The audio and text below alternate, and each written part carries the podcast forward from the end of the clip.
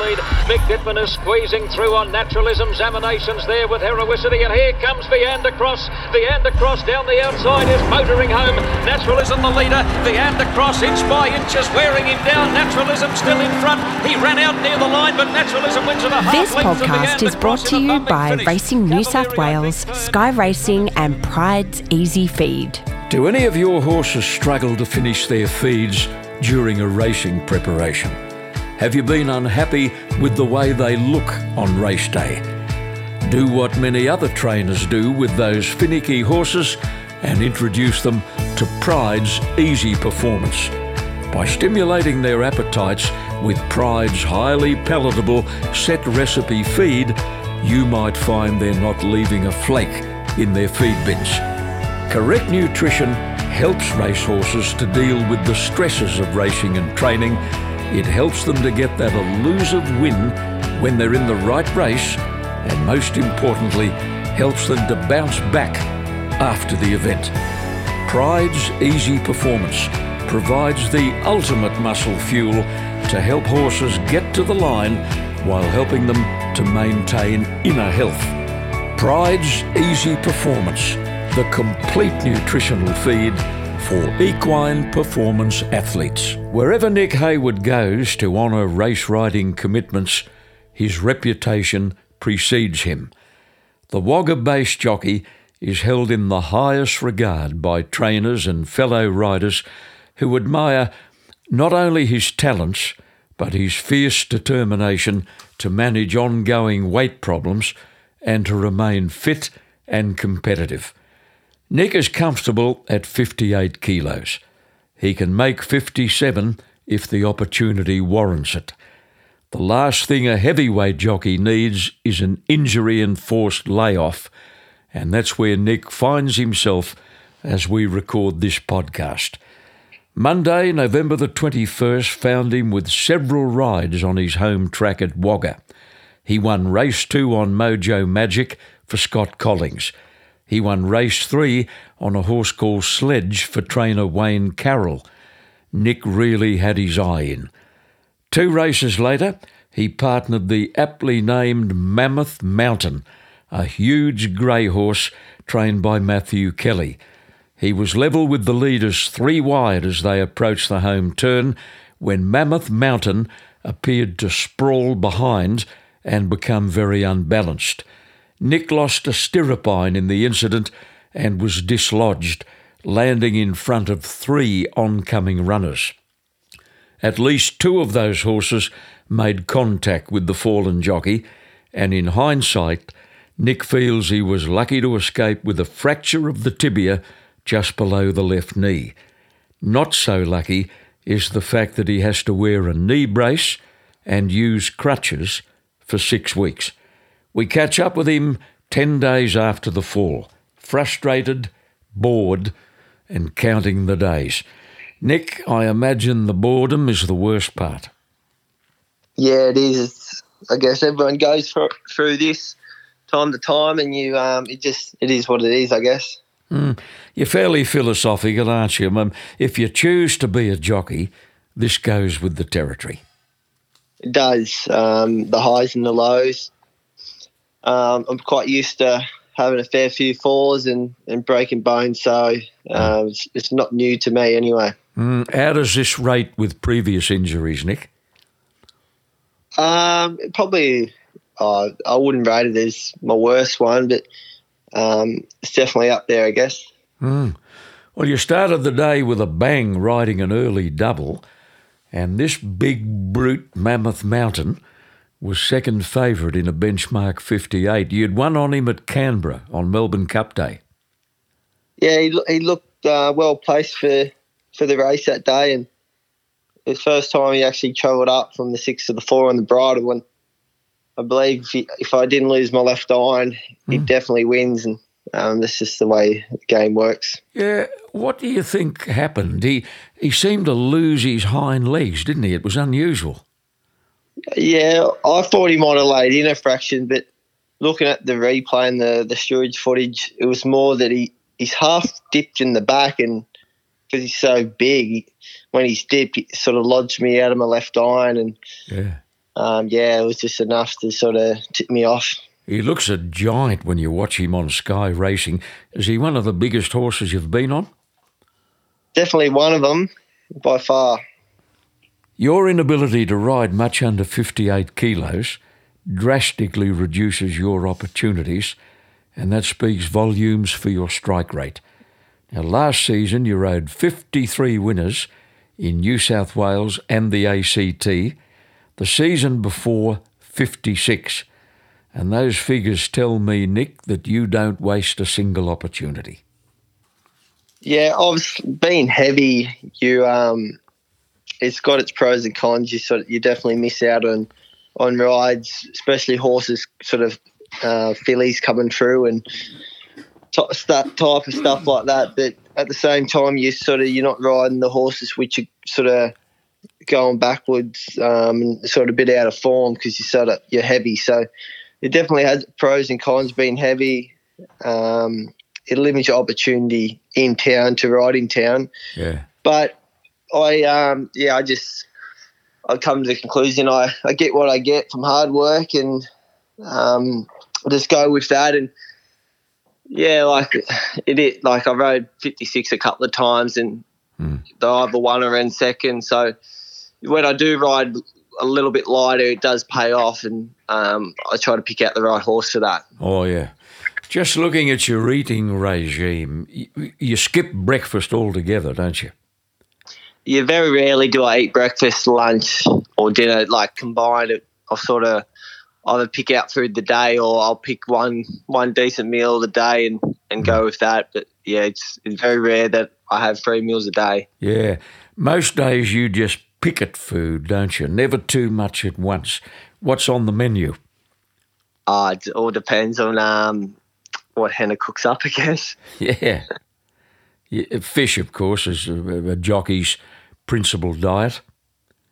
Yeah, I, I guess I just find that every, everybody everybody's uh, body is different, and um, whatever you eat, as long as you work it off, you're going to burn burn it off anyway. So it's not like you're going to eat it and then um, sit back on the couch for two days. You sort of you eat it and then you you go and do go for a run or you jump on a bike or you just do something to burn it off. Yeah. You go on long runs too, don't you, several times a week? How far do you go?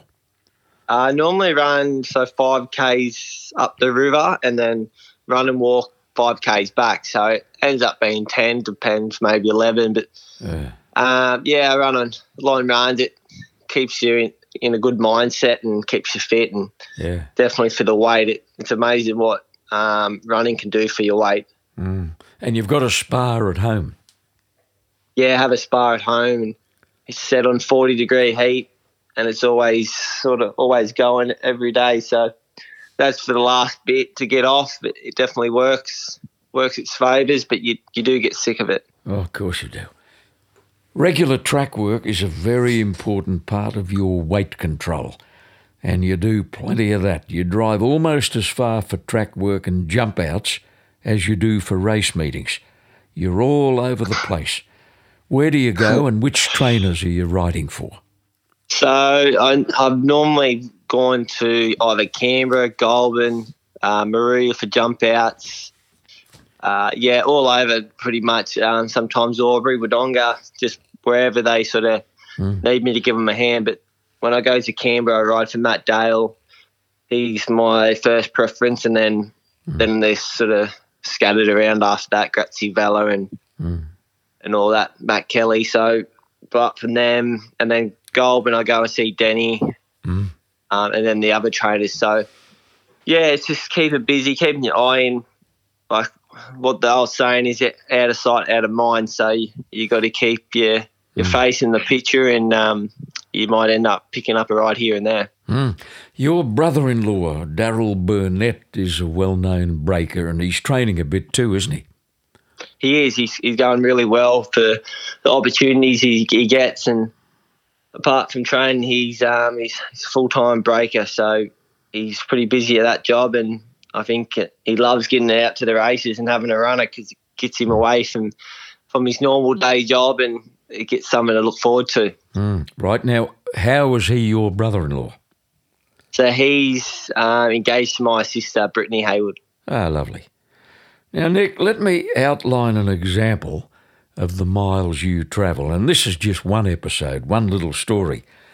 In March of this year, Nathan Doyle asked you to drive from Wagga to Gosford Trials. I know what most jockeys would have said to that request, but he had some important runners at the Gosford Trials. You'd ridden three horses at Wagga the day before, but you were at Gosford in plenty of time. Now, Nick Haywood's presence at the Gosford trials created a buzz of interest with other trainers. And before you knew it, you had a total of eight rides at the trials. It's quite a compliment, mate, because trainers like Paul Perry, Richard Freedman, Kristen Buchanan all came looking for you that morning. Yeah, I was quite lucky. So, Nath, I've been a good mate with Nathan Doyle for a while, and he was at Peter Snowden's, Peter and Paul Snowden's when I was there mm. as an apprentice. So we, we had a good relationship there, and he asked me to uh, come up the same day to do the the Gosford trials, and he ended up giving me, he found me a couple more rides, so mm. made it worth it. And then I had had a ride for Denny, would have been the last race at Goulburn the, yeah. uh, the same day, so I had to go from Gosford straight down there and, and ride, and then head back up. And I think I had uh, Scone on the Sunday. Oh, you did. I'm getting to that. So from Gosford Trials, you drive straight back to Goulburn. You rode a horse for Danny Williams in a late race, and then you yep. had to ride another one of Danny's in the trial after the final race. Do you remember that? Yeah, I think there might have been two trials that day. Right. Well, one of the horses you rode in that trial was Bandy's Boy. And yep. D- Danny's um, very upbeat about that horse. He's he's looking at the country championship next year with him. Yeah, he's got a high regard for the horse, and I've ridden him a couple of times in trials, and even before he, he come out and won his, I think he won his maiden in, in town. So mm. he's got a nice wrap on him, and hopefully the horse can live up to that. All right. Well, here's the rest of that story. You had the hide to have the Saturday off. then on Sunday, you drive to Scone from Wagga, if you please. You ran second on one of Cody Morgan's. Then you won two races, a winning double for Nathan Doyle.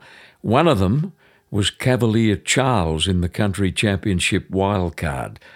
You must have been out on your feet by this. So, yeah, I had, prior to that race, I, I was able to snag winner for Nathan. Mm.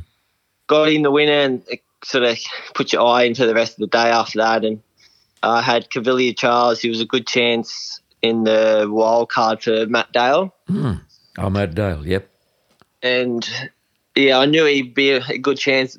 Um, that's why I went up and, and rode him. So he's a bit lucky, unlucky in his in his area not to get in to the championships. But um, I told Matty, I said I I owe you a win with this horse, and lucky enough to win on him that day. And yeah, got him into the final. So yeah, it was sort of pressure on myself to get the horse to get in the championship, just knowing that. Yeah. I, I thought he probably could have won his own heat. Mm, how did he go in the final? Uh, in the final, the track was a bit wet for him. He, he likes a dry track, so mm. um, as soon as it was a wet track, he was sort of out of play. Yeah. You were originally apprenticed to Peter Clancy at Leeton the man who also kick-started the career of Tim Clark. Now, you tell me Peter and his late wife Nerida treated you like one of the family. Yeah, they, they treat you pretty much like royalty. Um, they treat you like one of their own kids, and uh, they got a great bunch of kids themselves. And yeah, they've just they're one of a kind. They're they're just um, yeah people that you probably will never forget so, you know, you've quite lucky. To, I'm quite lucky to been able to get the opportunity to start out there and, and learn a fair bit from both of them. Mm. You still pop over to Leeton, don't you, if Peter needs your opinion on one of his horses? Yeah, I've, I've fancied over there a couple of times and helped Pete out, and I know he loves it, and he tries to tries to pay me for it, and I don't take the money. He, he hates mm. it because he used to say, "You don't do anything for free if you're good at it." So, mm. uh, but no, I love going over there, get to see Pete and all the horses, and and help him out and try to get him a couple of winners. Mm. Well, you learned all the basics with Peter, and when he thought you were ready to ride in races, he organised a transfer back to Wagga to your dad, Chris Hayward, who was training at the time. Now, I think you were getting close to 50 rides before that first winner came along. Were you getting a bit touchy?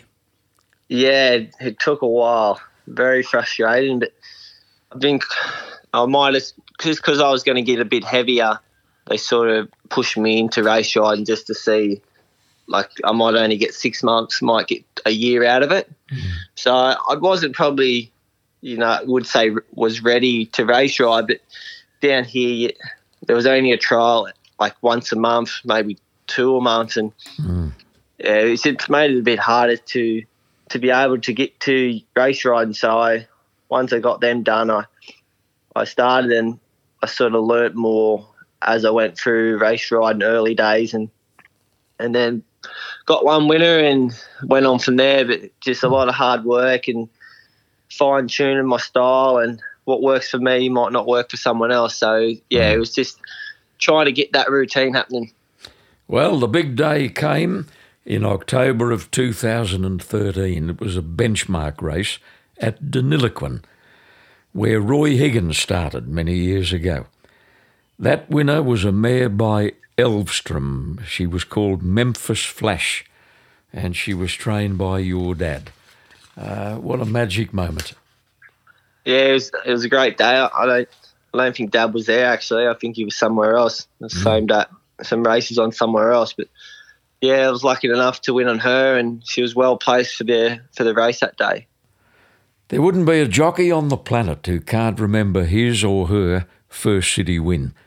And your magic moment came at Warwick Farm on a drizzly day in August 2016 on a horse called Burradoo for Canberra trainer Milad Anovic.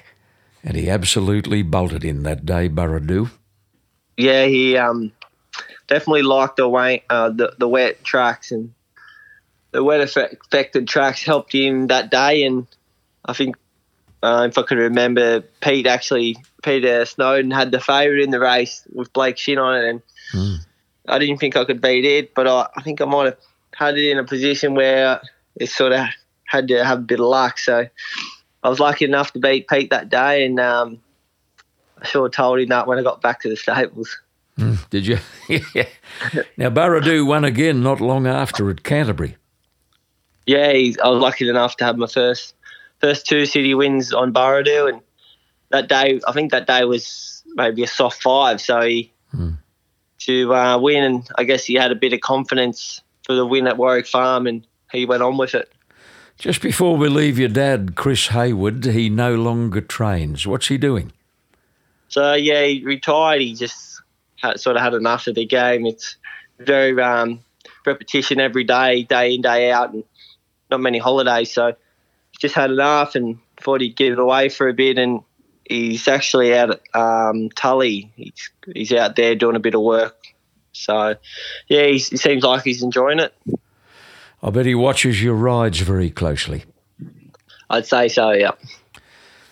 You got the wonderful opportunity to spend the last 12 months of your apprenticeship with Peter and Paul Snowden at Randwick. They gave you many opportunities on the provincial tracks, so much so that at the end of your time there, I think you only needed one more win to lose your provincial claim yeah, just I had the one left. I was sitting on 79, and uh, yeah, it was, it was close and not close enough. But yeah, I loved the opportunity at Peter and Paul's place, and they uh, they gave me very good opportunities at the provincial tracks, and, and I couldn't thank them enough for for the way they treated me, and the opportunities they gave me, and um, I probably wouldn't be the rider I am if I didn't go there and, and learn a bit more. Mm. Well, during that time, you got to ride the best horse you've ever been on, albeit only in track work, but you enjoyed the experience. You had the honour and privilege to gallop the dual Everest winner Redzel on several occasions. Yeah, he he was a beautiful horse. He wasn't much of a racehorse when he had his um, his nuts in, but they they gelded him, and uh, he went went the other way, and he started started to win races, and he so he come a long way in, in a short period of time there, and uh, he was just a gentleman to ride. He he had his quirks where if you very a bit of fast work and you'd be lobbing around like a little canner down to the thousand, and then he'd just start pulling. He'd just drag you the whole way. So you, okay. you go from being too slow to too fast, and mm. and Pete likes his time spot on.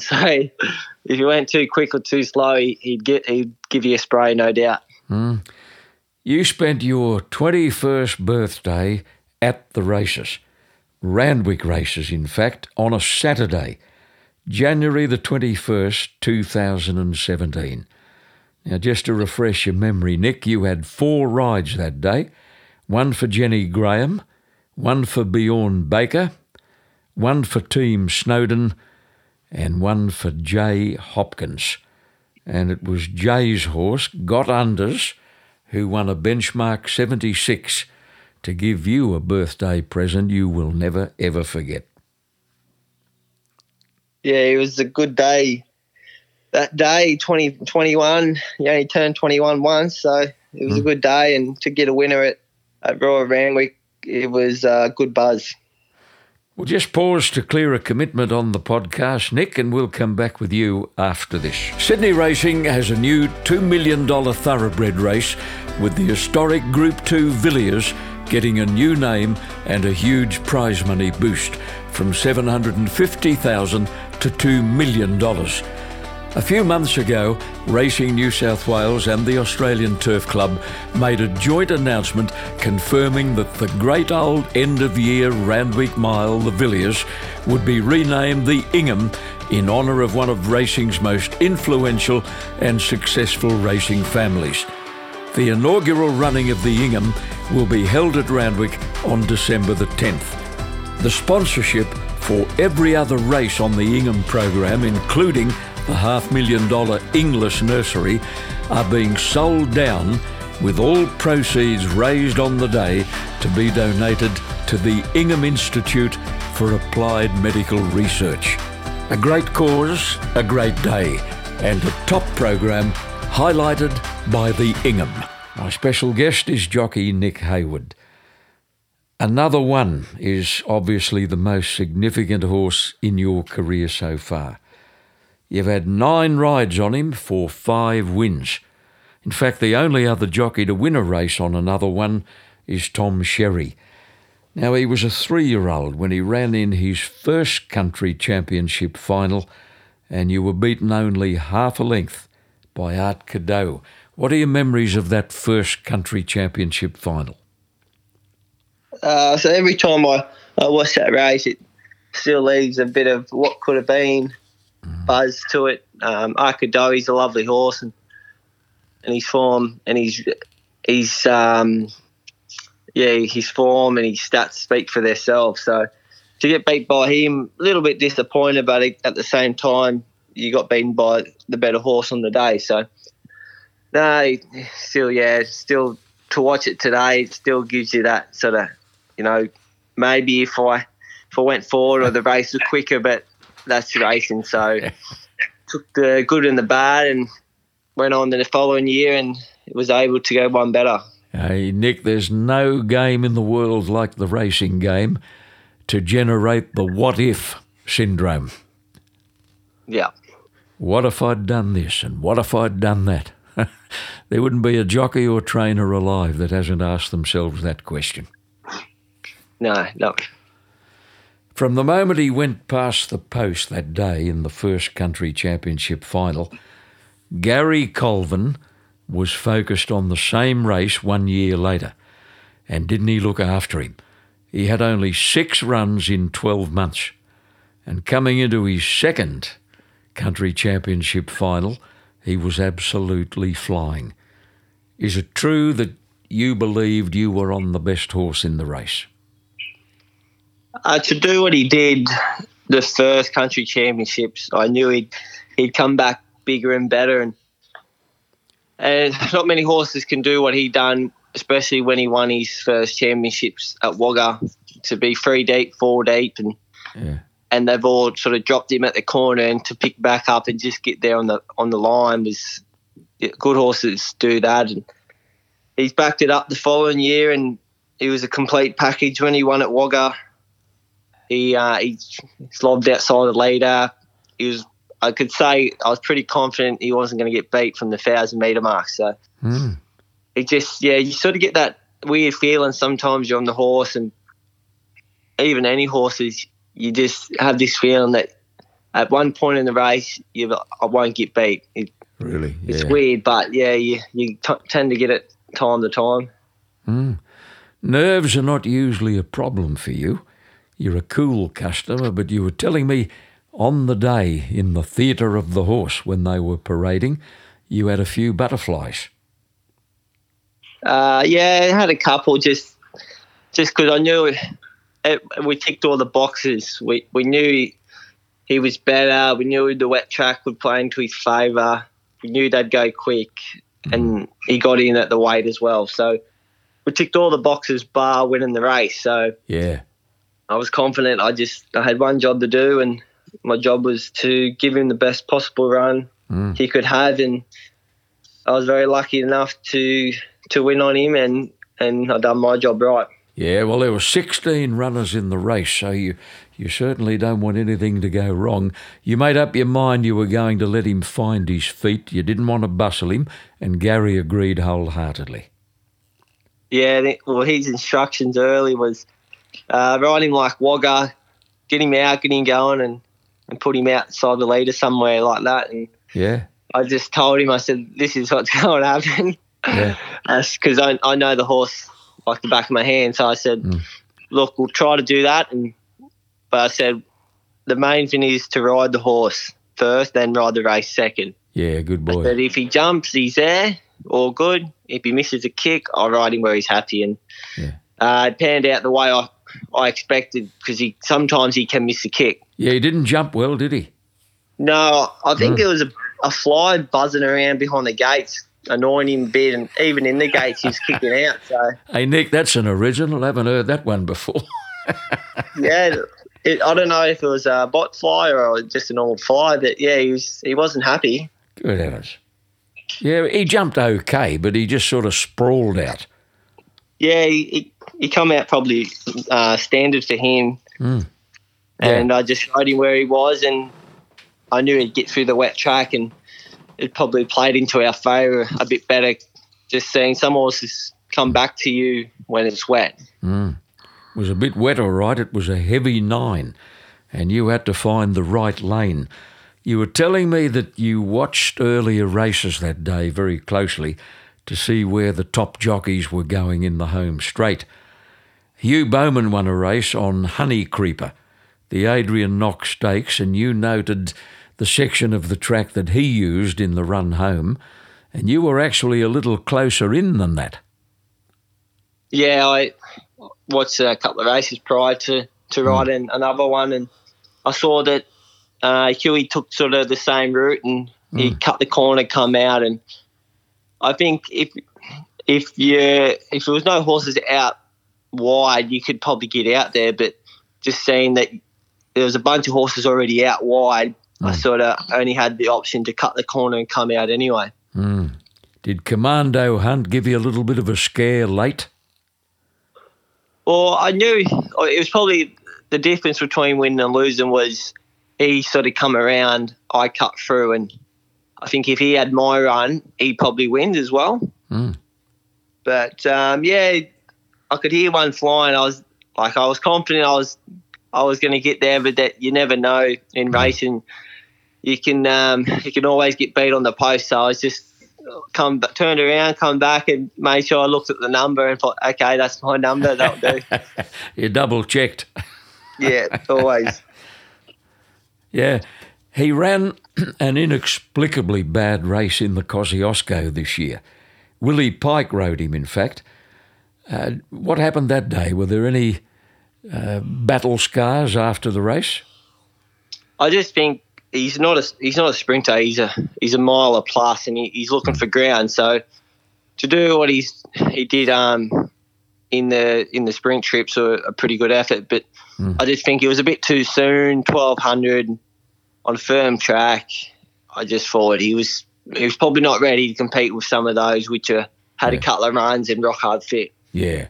He's raced well without winning in three runs since the Kosciuszko. In fact, you rode him recently in the Snake Gully Cup. He ran third, not too far away, and he's since been placed at Wodonga. Where is he as we speak, Nick? I think he's he'll probably have one more run and then he'll go to the paddock. But I think he's where he is now is where he should have been at the start. So mm. Um, he's got him right. He's got him right now. He's just got to pick the right race out for him now. Mm. He was arguably probably should have won at Gundagai. That just he couldn't beat the on pace runners. The track was pretty firm and mm. um, they just went too slow up front for him. Hmm. So that one that one got away and then he went to Wodonga the other day and he was three, four deep the trip, took off early and, and just got nailed on the post. And mm. not many horses can do that at Wodonga. So yeah. I think he's in good stead for his next run and you should see the best of him this prep. Mm. So did you say he'll have one more or he's going out now? Uh, I think he'll have one more run um, in Sydney in, in a week or so. Well, he's given his owners a fabulous ride, Nick. He was an $18,000 yearling. He's won 836,000. And Gary Colvin tells the story that he saw him in the little parade ring just outside the selling auditorium. He hadn't looked at his pedigree, he hadn't looked at his x rays. He just looked at the horse and fell in love with him. Yeah, he, he wasn't much to look at early days, a bit like a gazelle's, but he's definitely filled into himself now and he, he looks apart and looks very athletic. And I said to the owners after the championships, I said, anything else now is a bonus. I said, because what he's done, not, not, many horses can do what he's done and, and won the prize money he's won in only six starts. You've got a perfect record on Handle the Truth, who's won 1.7 million all up. You've had two rides for two wins on the 2019 Kosciuszko winner. You won a Class 1 on him at Goulburn and a Tab Highway at Rose Hill. Way back, 2018. What did you think of him way back then? So back when I rode him, he still had his quirks and he was a very hard horse early days to ride. He, he had his tricks of going up in the playing up in the gates, going up, and and also he didn't have, have much steering, so he was, he was very raw when I rode him. Mm. And I think as he got on, he matured a bit more. He, he got better as the years went on. Yeah. You've ridden quite a lot for Keith Dryden, haven't you? Rode, yeah, I've rode a couple for Keith. Um, I think we've had a good association. Just we might have only had five or six rides mm. all up, but they've all been either winning or running placings. Yeah.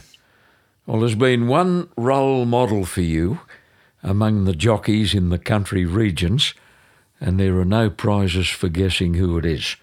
The jockey in question is currently out with a vertebra injury. Uh, yeah, Matt Carl. He he was the one I, I, looked up to when I started, and even to this day, I, I still look, look, up to him. He, he's a very good rider, and he, he could match it with the the riders in Sydney or wherever he goes. And he just liked the country style a bit better, and it just wasn't for him in, in town. But he's um yeah he's just he's a great bloke and even a great mate, and yeah he's it's unfortunately he had that bit of an accident at Canberra. Mm, hope he's back. A lot of people are asking about him. Yeah, he, I think he's going okay. He's getting around. He's he's finally got the halo off now, so mm. he's a bit more happier now. But he's just got to wait for that sort of neck to heal the fracture right. there. You mentioned a couple of high profile city riders who've become inspirational to you. One of them was Redzel's regular rider. Yeah, Kerrin, he, he's, a, he's a great bloke. He's a bit like Matt in a way where always willing to help you out. And, um, you know, if, if you don't know where you are, they're, they're quite happy to give you a hand and, and put you in the direct right direction. But um, no, Kerrin's he's a, he's been a great great role model for most jockeys these days, and especially over a bit of a trip, you you'll never get a better rider over a trip. And Mm. even riding track work with him, he, his times were just perfect. So I was lucky enough to ride with him at Peters. Yeah, they're all the reasons the bloke's won three Melbourne Cups when you think about it. Yeah, he's had, he's got a pretty good career stats. Blake Shin is another of your great favourites, isn't he? Yeah, Blake, he was he was good to me when I was up at Peter Snowden's as well. He helped me out and um, he showed me showed me how to sort of you know sort of fix my technique and made it a bit better and um, I learned a lot from him. You're only 26, but I imagine you'd already be the sounding board for some of the kids in your area. Some of the Riverina apprentices would be looking to you for a bit of a consultation. I don't know about that. I- I'm still learning myself, so You're too modest, Nick Heywood. You've won a string of country cups uh, Cooma, couple of Holbrooks, Cootamundra, Parks. You won a Snake Gully Cup on a horse called Zero to Ten. I think Ben Blay was the trainer. Uh, yeah, so Ben Blade, I think he's the son of Jim Scobie. So he Jim Scobie had him at the time. Oh, I see. Yep. Um, so yeah, it was a pickup ride that day.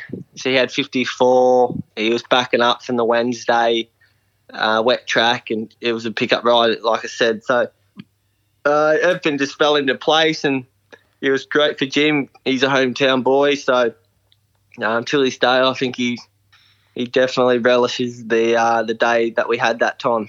Did you ride him at 54? Yeah, so this was early days, so 2015. That's right. Seven years ago. yeah. Your partner is talented young jockey Hannah Williams, who must be in the third year of her apprenticeship now to Gary Colvin. Is that right? Uh, yes, third third year. Yeah, third year. She's ridden more than 70 winners, I read somewhere. Yeah, she's going well. Just lacks some opportunity, like most riders these days. You um, if you don't get the opportunities, it, it's very hard to get winners. So she lacks a bit of opportunities, but she's in the right headspace and and she always wants to learn. So um, by learning, it's going to take you a long way. You rode a lot of track work early days with Hannah, so you're entitled to claim some of the credit for her progress as a jockey. I think she taught me a bit more on the track work side of things than I did. So Yeah. no, I um, she was good for me, and and I helped her out when she needed to um, be helped. So now we we both sort of give each other sort of help when we need it. Now, in your current state, with the neck brace and the crutches, what sort of a nurse is she? Uh, yeah, so uh, she sort of helps me take the knee brace off now and then. But yeah, she does the normal sort of. She's quite busy at the moment with, with races and, and track work. So when she's home, I'm I'm probably being a bit of a pest towards her, but um, that's only because I'm very bored. You'd be having a moan, wouldn't you? Oh, I'm going mad here. Hannah doesn't have to watch the kilojoules the way you do, I'd imagine. Uh, yeah, she's got to keep on to it. She she's not natural lightweight, but she's not heavy either. She's sort of just in between. So she might have to lose a kilo or two here and there. But um, when the when the heat, the temperature turns up a bit hotter, uh, she should be back to normal then. Your riding weight impacts heavily on the number of opportunities you get week to week. So when you look at your stats, your win tally of 460 winners is pretty healthy. You're focused on giving it your best shot in the next few years because you know you can't keep doing it forever. Where do you see yourself, let's say in 10 years, Nick, uh, when your writing days are over? I think you'd make a good trainer. Uh, yeah, maybe in in a bit of time I might venture to the training part. You just got to obviously when you get your training part right, you've got to get a good uh, support crew behind you to be able to do that and and make sure that everything will be right if you went that way. But I think I'll ride to as long as my body sort of tells me that enough's enough, and if not, hopefully someone can give me a pat on the back and say, "Look, mate, I think you've had enough." I, I wouldn't like to be that person. uh, I'd rather that than you keep going down the, the incline where Yeah. your um, your record goes, you know, your strike rate and all that goes downhill, Yeah, and exactly. You're not getting a ride here and there. So Yeah, you might uh, you might uh, get a bit huffy for a day or two, but you'll get over it. yeah, oh, it is what it is. Yeah, That's right. Everyone likes a noose in in racing anyway. Well, Nick, you're very highly regarded all over the place in Australian racing, but in the southeast and the southern districts, you're an absolute legend. Well played, mate. If you do everything the doctor tells you to do, you can throw those crutches away in about a month. I hope so. Thanks for your time, Nick, on a podcast produced by Supernova No. Sound. Thank you very much. Appreciate it. Do any of your horses struggle to finish their feeds during a racing preparation? Have you been unhappy with the way they look on race day? Do what many other trainers do with those finicky horses and introduce them to Pride's Easy Performance. By stimulating their appetites with Prydes highly palatable set recipe feed, you might find they're not leaving a flake in their feed bins. Correct nutrition helps racehorses to deal with the stresses of racing and training. It helps them to get that elusive win when they're in the right race, and most importantly, helps them to bounce back after the event. Pride's Easy Performance provides the ultimate muscle fuel to help horses get to the line while helping them to maintain inner health. Pride's Easy Performance, the complete nutritional feed for equine performance athletes.